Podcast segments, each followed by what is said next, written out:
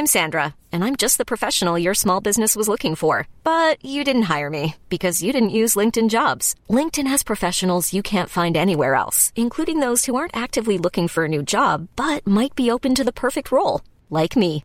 In a given month, over 70% of LinkedIn users don't visit other leading job sites. So if you're not looking on LinkedIn, you'll miss out on great candidates like Sandra. Start hiring professionals like a professional. Post your free job on linkedin.com slash achieve today.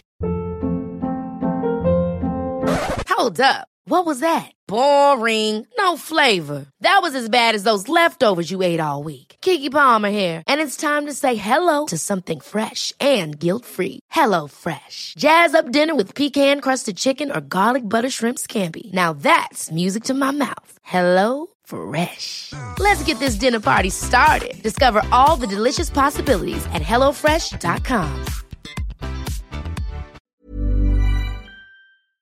This is Little Atoms, a radio show about ideas and culture. With me, Neil Denny.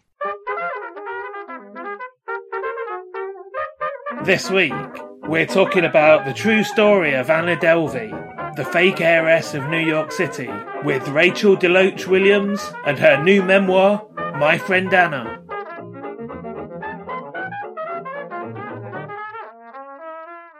Rachel DeLoache Williams was born and raised in Knoxville, Tennessee, and is a graduate of Kenyon College. In 2010, she moved to New York City and landed her dream job in the photo department of Vanity Fair, where she helped produce photo shoots, including those for the annual Hollywood and New Establishment issues, and worked with the magazine's leading photographers and iconic subjects. And my friend Anna, the true story of Anna Delvey, the fake heiress of New York City, is Rachel's first book, and that's what we're going to be talking about today. Rachel, welcome to Little Atoms. Hi, thanks so much for having me. So this is, on the whole, the story of the, the con artist Anna Delvey, which, as you state at the beginning of the book yourself, is is obviously what people want to read about. But it is also the story of of yourself, your journey to New York, and your life there before you meet Anna. And I've noticed in the coverage around the story of Anna and her trial and the coverage afterwards that you know there's this idea that she was conning the super rich and there's in some respects a grudging admiration for what she Mhm. did even though she obviously ended up on trial so i think it's important to begin with that we talk about yourself and and how you ended up in new york because that's obviously Yeah. not your experience Thank you. Yes, that's um, part of why I, I included it in the book is I think to understand, you know, one, if there's an ideal mark, who is it? Short answer is no, I don't think there is. And two, who am I? And and yeah, I'm I'm not particularly wealthy. I was living paycheck to paycheck. I worked really hard to get to New York and to get my job. And I think there's a tendency to want to sort of find reasons to blame victims in this kind of an instance. So I just wanted hopefully for people to get to know me a little better through those introductory chapters. So how do you end up in New York? Let's talk about your your your journey to working at Vanity Fair. Yeah, um, I'm originally from Knoxville, Tennessee, like you said in your introduction. I grew up the oldest child of three. My parents are both clinical psychologists. Um, and I went to college in Ohio at Kenyon, this small liberal arts school where I double majored in English and studio art. And I spent my summers interning in New York, sort of just trying jobs on to see what I was interested in. And I started out first interning for a nonprofit. I worked at the national office for, um, Planned Parenthood, just in the, the major donors division, writing newsletters. And I, I was curious about, you know, healthcare and nonprofits. And then after that, I interned in the photography world um, since I was interested in, in creative and, and visual arts. And I fell in love with it. And after that, following those, I, I interned for two summers in photography. My dream job was to work at Vanity Fair. And when I was still in college, looking ahead to internships, my final internship, I guess the summer after my junior year, before I was going into senior year of university, I picked someone's name off the masthead at Vanity Fair and I wrote her a letter hoping for an internship. And I was a little too late to get the internship, but once I graduated, um, I was able to get an informational interview at Vanity Fair. And it just so happened two weeks after that informational interview, a job opens with a woman I had picked off the masthead. she remembered my correspondence. I interviewed for a job um, the next day and I started the day after that. So it was a combination of hard work and dumb luck that, that brought me to my dream job and, and moving to New York. so let's talk about what life was like for a, a, young person to be working in New York back then. And I say that like I'm asking you to talk about the 70s, but we're talking about 2017 yeah. here. sure. Yeah. Right. Um, well, it was so long ago. You know, my my, my memories. No, I'm just kidding. Um, I think it's still true. What what was true then is that behind these sort of glamorous industries, being publishing, fashion, the art world, there is a real, especially in the the entry level jobs, I'd say scrappiness and a hard work work ethic that goes on um, behind the scenes of these glamorous uh, publications and, and pursuits. So, life in New York, I worked long hours, you know, getting to work at like eight or nine and staying until like 10 p.m. and always available and always reachable on my phone and email. And I, I put together photo shoots for Vanity Fair. So I was often dealing with logistics and travel. And I had friends who were in similar industries. Um, one, you know, it works at Barney's and several for the New York Times. And it's just this everybody works really hard, long hours in these jobs they love, but that require a lot of them. And so it's after one of these, you know, in a bar after one of these long days at work that you first right you first encounter Anna. So tell us about that first encounter. Sure.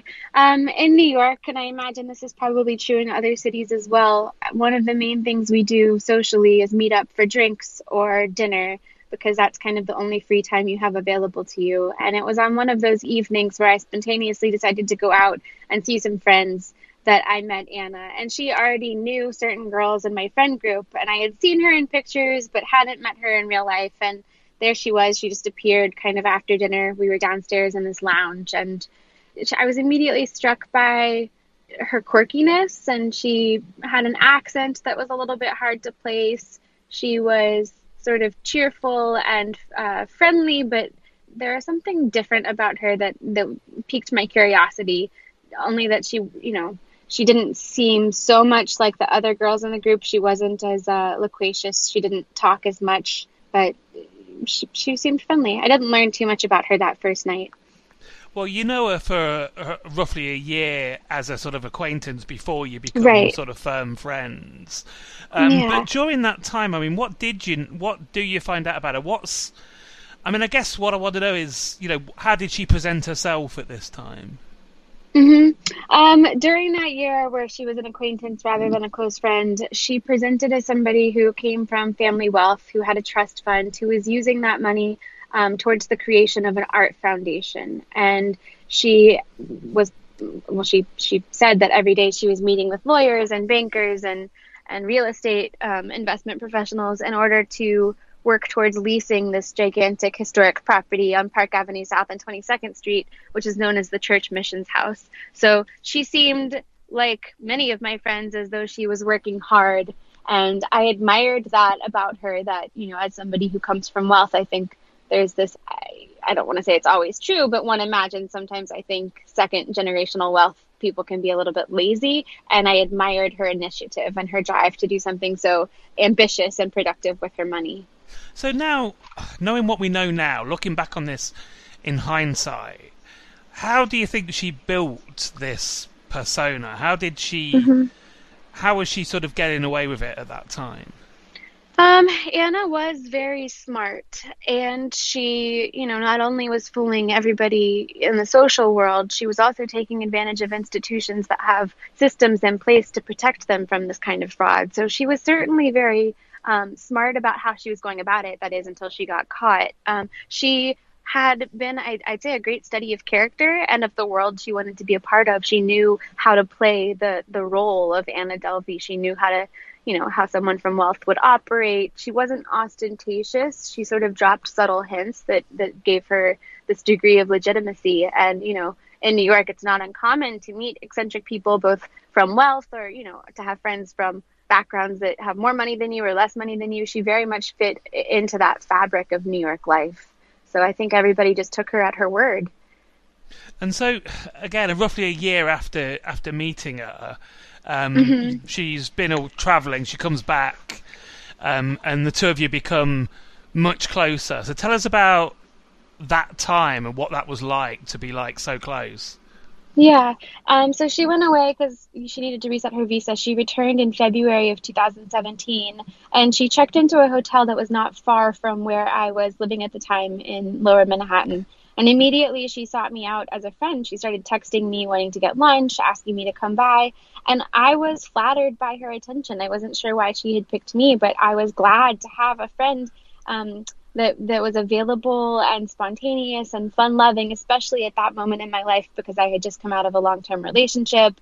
My friends were all, you know, for the most part getting married or having babies or lived in Brooklyn. And like I said, people that I knew tended to work really long hours. And part of, I think, that lifestyle is we were bad at making commitments in advance. So I would I would find I had these unexpected free evenings where I wished I had someone to meet me for dinner, but it was hard to to pin people down um, at the last minute. And here was this this woman who lived close to me, wanted to be my friend, and and it was seductive to just just have this easy friendship. And it was somebody doing these interesting things that I really enjoyed spending time with. So we started to see each other very regularly during that time, and it was very convincing. You know, she would text me every day saying, Do you want to come by after work? And I walked to and from work, so I'd stop by, have a drink. We would often eat dinner. Most of what we did, in fact, was in her hotel. There was a very nice restaurant on the ground floor. And when we were in the hotel, she would, you know, at first, of course, I offered my credit card the way you would in a friendship ordinarily do, but she was very convincing and insisted on paying for both of us because she said that I had worked harder for my money than she ever had and I appreciated that. She did know how much money I make, and she she knew how hard I worked. So she did at that time um, pay for a lot of my meals, which has gotten think, some flack in hindsight because people think I was taking advantage of the friendship from the offset. But that's really not a part of my character, nor was it why I was spending time with Anna. So. But this but is another way in which yeah. she lays the groundwork, yeah. isn't it? For exactly. You know, yeah. She really like like I said enjoyed playing this character. She loved being the person who could be generous. She wanted to be liked. She wanted to have friends around her. Mind you, it was at the time really just me and the people who worked in the hotel, but I liked her. So we spent a lot of time together from February, late February until early May when we went on this vacation. There's a couple of incidents that happen around this time that I think sort of really help cement her character. At least I think it could be quite the opposite as well, because she sort of doesn't know how to behave in polite yeah. company for one, um, mm-hmm. which could be an indication of, as you said, somebody who's like sort of second generation or wealthy and just doesn't care. She's rude to waiters, she's rude to car yeah. drivers and things like that. Also, there's this incident that happens. You go to a I was going to say tanning salon. It's a sauna, um, an infrared yeah. sauna, which is not something I was really aware of was a thing. Um, Me either. tell us about this story. How she decides she wants the sauna back at her hotel. Oh gosh, it just Anna had this way of saying things, and sometimes you didn't know if she was serious or joking. So we had gone to this infrared sauna, as you said, it was in the basement of this um, I, I, call it crunchy, but when I was just in the UK, they didn't know what that meant. I, it's kind of like hippie, uh, holistic, sage, Palo Santo type of place. Um, there's this sauna in the downstairs. It wasn't like a cushy spa, um, but you go into this little room and there's a wooden box and there's infrared heat that's supposed to be good for your skin and all sorts of healthy blah blah blah. Um, so we were there and we had a good time. And then not long after that, I went out to the West Coast for work. And when I was there, I got this text from Anna saying that she looked into the sauna and she thinks it makes sense to buy her own. I think it was like over a thousand dollars or something like that. And I think I, I, I don't know that she's serious. I don't know what to think. So I just laughed and I was like, uh, "You live in a hotel. Where are you going to put a sauna?" And then as soon as I thought that to myself, she texted me and was like, "I'm going to just order it and say I didn't know how big it was."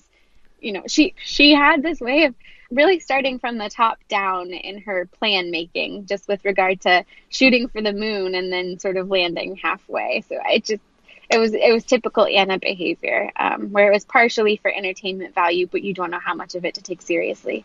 But then the hotel does end up installing the uh, the sauna. Yes, I know. She was smart about knowing what was catching on and what was going to be um, cool to some extent. Uh, she, yes, the the hotel she stayed in, Eleven Howard, did a few months, I'd say, after she was gone. They did end up ho- opening an infrared sauna in the hotel, and I think that was because of her request. Yeah, she didn't just say it to me. She really did go to them and ask if she could put a sauna somewhere in the hotel. yeah, she was smart. She knew what she was doing. Somehow her her grandiosity definitely worked in her favor. Hiring for your small business? If you're not looking for professionals on LinkedIn, you're looking in the wrong place. That's like looking for your car keys in a fish tank. LinkedIn helps you hire professionals you can't find anywhere else, even those who aren't actively searching for a new job but might be open to the perfect role. In a given month, over 70% of LinkedIn users don't even visit other leading job sites. So start looking in the right place. With LinkedIn, you can hire professionals like a professional. Post your free job on linkedin.com slash achieve today. Hold up. What was that? Boring. No flavor. That was as bad as those leftovers you ate all week. Keke Palmer here, and it's time to say hello to something fresh and guilt-free. Hello Fresh. Jazz up dinner with pecan-crusted chicken or garlic butter shrimp scampi. Now that's music to my mouth. Hello Fresh. Let's get this dinner party started. Discover all the delicious possibilities at hellofresh.com. Millions of people have lost weight with personalized plans from Noom, like Evan, who can't stand salads and still lost 50 pounds. Salads, generally, for most people, are the easy button, right? For me, that wasn't an option. I never really was a salad guy. That's just not who I am. But Noom worked for me. Get your personalized plan today at Noom.com. Real Noom user compensated to provide their story. In four weeks, the typical Noom user can expect to lose one to two pounds per week. Individual results may vary.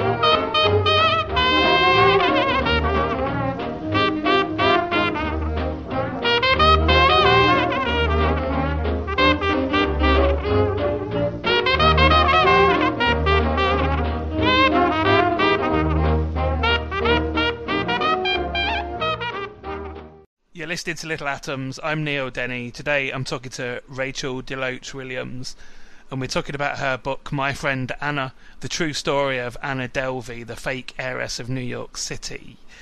And Rachel, things come to a head on a holiday. You all go to you go to Marrakesh um, Mm-hmm. on a on an extremely expensive break. Tell us about that trip. It was a lot of fun until it wasn't. um, so we Anna needs to leave to reset her visa again. She picks Marrakesh and she frames it as though it's partially she's going to justify it as being a business expense because she wants to make a documentary about the creation of her art foundation. And she hires a videographer and wants to bring the personal trainer and invites me. And I was already going to be traveling for work that spring, and it had been so long since I'd traveled with friends. I was really excited, and, and how amazing she picked this place, and she booked the villa, and she forwarded me the confirmation email, and everything seemed fine um, until the day we were getting ready to go, and the flights hadn't been booked. And I had I had known because she told me that Anna was putting off booking them because she didn't know how how late she was going to be in meetings that day, and she had this host of um, variety of excuses that seemed plausible to me. I think I was partially vulnerable to that because I worked in in production and I often booked travel for people who were really busy. It wasn't foreign to me that somebody would need to make last minute plans like that. Whereas I think for some people that might have been just absurd. Um, so I, I could wrap my head around it. And then that morning, I was texting her trying to help her make plans because logistics came much more easily to me than they did to her. She was very aloof and, and disorganized. At least that's how she presented. So she asked for my help making the booking. She said she was stuck in meetings. Of course, like I'm so you know grateful she's invited me on this trip. I want to help however I can. So she texts me a credit card to book the flights, and her card doesn't go through. And she says she's stuck in meetings and, and basically asked me to use mine temporarily and said she'd wire me the money next week. And that's how it started. So I book flights for four travelers to get to Marrakesh. And then it escalates from there where it's because she already owes me some money. She asks for one more small favor and one more small favor. And it keeps sort of adding on, on in a small way where, you know, it wasn't something I would have agreed to in advance, but it just kind of starts piling up. And then, of course, the main blow, which isn't something I agreed to, was this escalating tension between Anna and the hotel managers at La Mamounia, the place we were staying. Midway through the trip, it becomes obvious that she doesn't have a credit card down for the villa. And after some back and forth between her and the managers, and at least she appeared to be talking to bankers, probably wasn't. Um, my last full day in Marrakesh, these two managers appear in the villa and refuse to leave without a functioning credit card, which they say they were supposed to have on hold before we checked in. They don't. They leave with mine for a temporary block, I'm told, a temporary hold on the card. And I am told that Anna will need to settle the full bill upon checkout. Um, I leave before Anna, and of course, she doesn't settle the bill. I get a text saying that the whole cost of the hotel has gone on my credit cards and that she will wire me for the total, which was when I left Marrakesh, Anna owed me sixty-two thousand dollars, and and I find this out on a Friday, and she says, "I'll wire you the money on Monday." Spoiler alert: the wire never comes through. yeah. So, I mean, this is at this point, you know, it's it's an awkward situation. You know, it may Yeah. well be a friendship ending situation, but as far as you're Totally. concerned, she's good for it, and you're going to get the money. And weeks pass. At what Mm-hmm. point do you start to feel that it's not going to happen? Ooh, I I believed her for a very long time, and that's part of what made it so painful is because I kept looking for the good in her and I kept looking for reasons to trust her and to help her for a very long time. And at first, you know, I I was in this very awkward situation where on one hand I was extremely stressed out about the money, but on the other I was grateful to her for having invited me on this exorbitant vacation, that, you know, and I now I knew the cost because I was holding the balance. So I I went from being sort of polite but firm to completely freaked out. And it took, you know, I don't know, maybe a month before I, I had this realization that not not that Anna wasn't who she said she was, but that something in her life was preventing her from having access to the amount that she owed me and uh, it was world rocking. I just thought, oh God, I'm never, I, you know, I was already not saving any money in this job I loved, but that didn't pay me that much. I, I was barely breaking even. So to suddenly have this blow that was more than I made in a year, I thought that's where it ended for me. I was like, I'm never going to be an adult. I won't be able to buy a house. I can't have kids. Like, I'm going to just need to move home.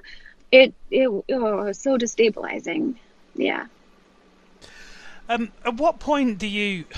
I mean, again, with hindsight now, and also having written this book about it, um, at what point do you, I guess, accept that you are a person that can be taken in like this?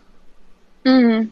Um, that is part of the realization. I guess the answer to that is in early August when I had confronted her in person at this bar with the personal trainer and the personal trainer's friend, and we sat her down asking for truth, and I realized that she was just, you know, a, a complete lie. Um, but but the realization wasn't so much, oh, I'm a person who could be taken. It was, oh, this girl's very good at what she was doing, and she wasn't just doing it to me. She's been doing it to all of these different banks and the entire circle that I'm in, you know. It was a long con. She had told the same story to so many people that I didn't I didn't feel even in that moment, although I was the one holding this enormous debt, that I was alone in this. I, I felt that this person had been taking advantage of lots of people. Um, why do you think? Is there even an answer to this? But why you? Um, why me? I I am a trusting person. I, I I am lucky in that I come from so many healthy relationships in my life that I had an idealized view of friendship, and I really went out on a limb for a friend. You know, to to to a degree I didn't even know I was capable of. Um, I I don't know that Anna would have known that about me. I. I think part of it has to do with the fact that I was feeling a bit isolated, and she appeared in my life right when I was happy to have a friend. Um, I also think that I was you know, I don't think she she picked me necessarily from the offset as a financial mark because that wouldn't make sense. But I think the friendship was very useful to her, partially because I worked at Vanity Fair, and that gave her a degree of validity by association. So she would say to business people, "You should meet my friend Rachel. She works at Vanity Fair." And aside from the job, I think as a person, I am more relatable than she was. She could be sort of hard to read. I, I normalized her by association so that it became kind of like this house of cards. And also, I mean, again, this is not a, a, a sort of victim blaming statement, but mm-hmm. not clearly you weren't a viable sort of financial mark, obviously, to her. But as you've mentioned yourself, you know, in terms of your job as well as the contacts, mm-hmm. your brilliance with the logistics somehow enables her to do oh, this as well. That, yeah, it's funny. I, I, you know, having come out of this experience, I read so many books about con artists and how it works, partially just so I could understand what I'd been through. Um, but it's funny the industry industries you're in, like the things you think you know the best are the places you're the most likely to be conned because you come up with these explanations for things. And she did really play to my skill set. I don't know when she picked up the fact that that was a truth about me, but it certainly worked in her favor when, you know, I'm so used to putting out fires, whether it's on a photo shoot or in the office and just scrambling to, to make sure everybody has what they need and to, and to please people around me because that's my job and my nature. So, in that regard, I was the perfect person to go on this trip with because I was just picking up all of the pieces that were falling apart all around me constantly. Ooh. no, in the book you also talk about. So obviously, you know, people can look up on Wikipedia now and see that she's, you know, she's been on trial and she's been sentenced. Yeah. Um, but in the book, you talk about how you helped with tracking her down. Basically, tell us about that. I did. It was hard. The, the, so much of this was hard. It was all hard. Um, but I, you know, part of what was the hardest in going through the ordeal was the not knowing who she was and not knowing what to do about it. And when I finally found my way to the district attorney's office and got confirmation that she was the subject of an investigation and that she was a con artist, I felt like I had all of this information and I just wanted it to be useful. I wanted to give them what I had to help, you know, sort of expose her. Um, you know, realizing that this person I had spent so much time with contained this interior life that I didn't know at all was extremely destabilizing. And it also made me afraid of her because there was so much that I then felt I didn't know about her. I didn't know what she had done, what she was capable of, what she might do to other people. So I began participating in the investigation actively.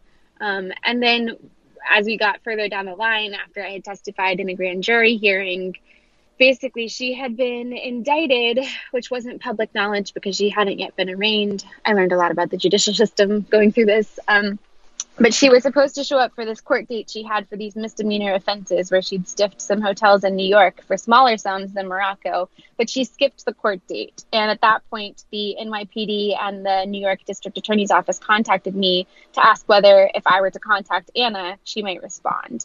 And I, partially because I think I was a photo producer and I was used to keeping, you know, so many solutions in the air. It just, I, I kept, I kept all the balls in the air by maintaining my communication channel with Anna, even as I was seeking alternate resolutions through lawyers and the police. And long story short, yes, she responded. And I then had to sort of suss out where she was while not letting her know that I was working with the police, which was really unnatural and hard for me to do again, looking at it back from from today, having sat down and written this book about it and participated in, you know, the whole process.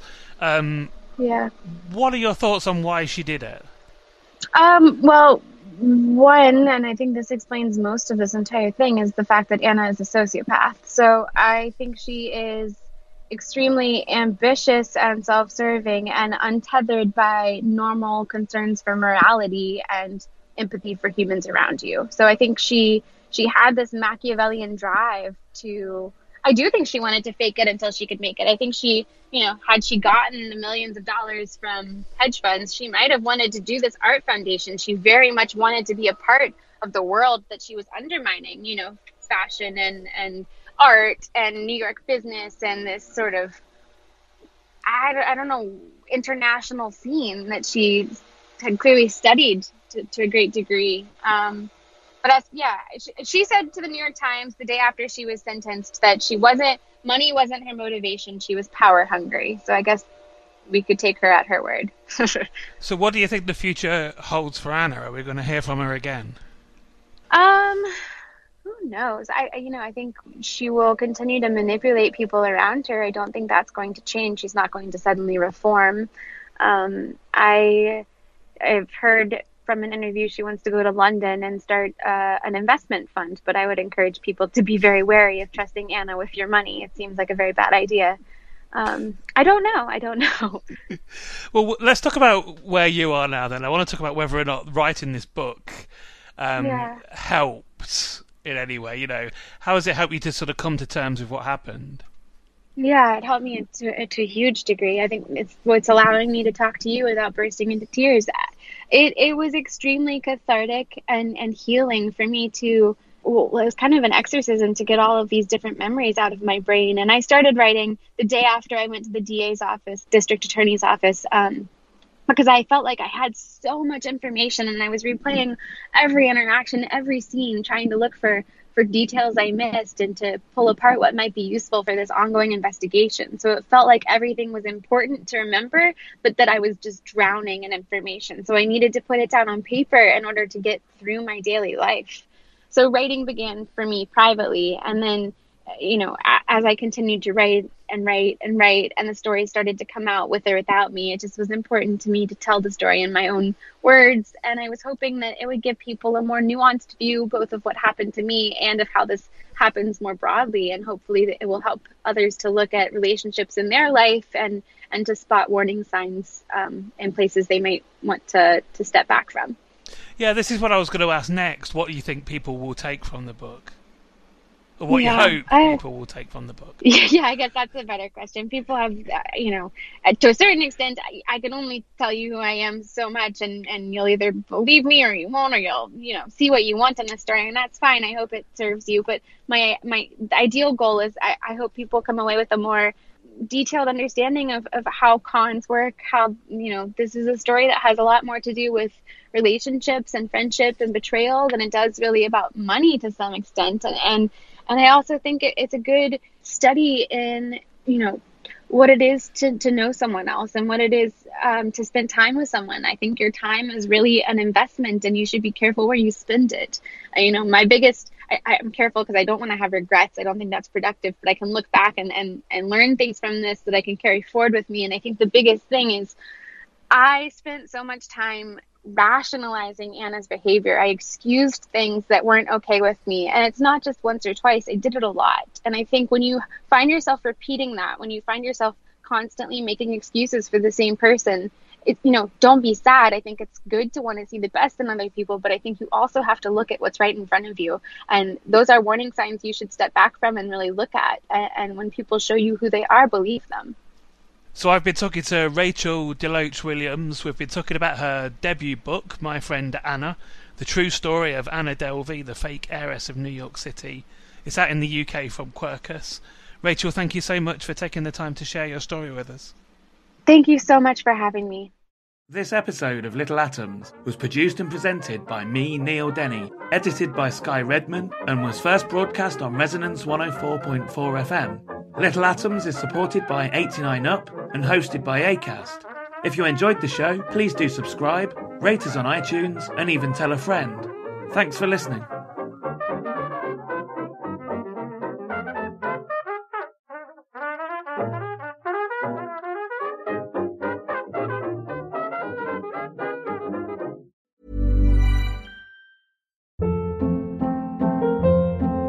Hold up. What was that? Boring. No flavor. That was as bad as those leftovers you ate all week. Keke Palmer here, and it's time to say hello to something fresh and guilt-free. Hello Fresh. Jazz up dinner with pecan-crusted chicken or garlic butter shrimp scampi. Now that's music to my mouth. Hello Fresh. Let's get this dinner party started. Discover all the delicious possibilities at hellofresh.com.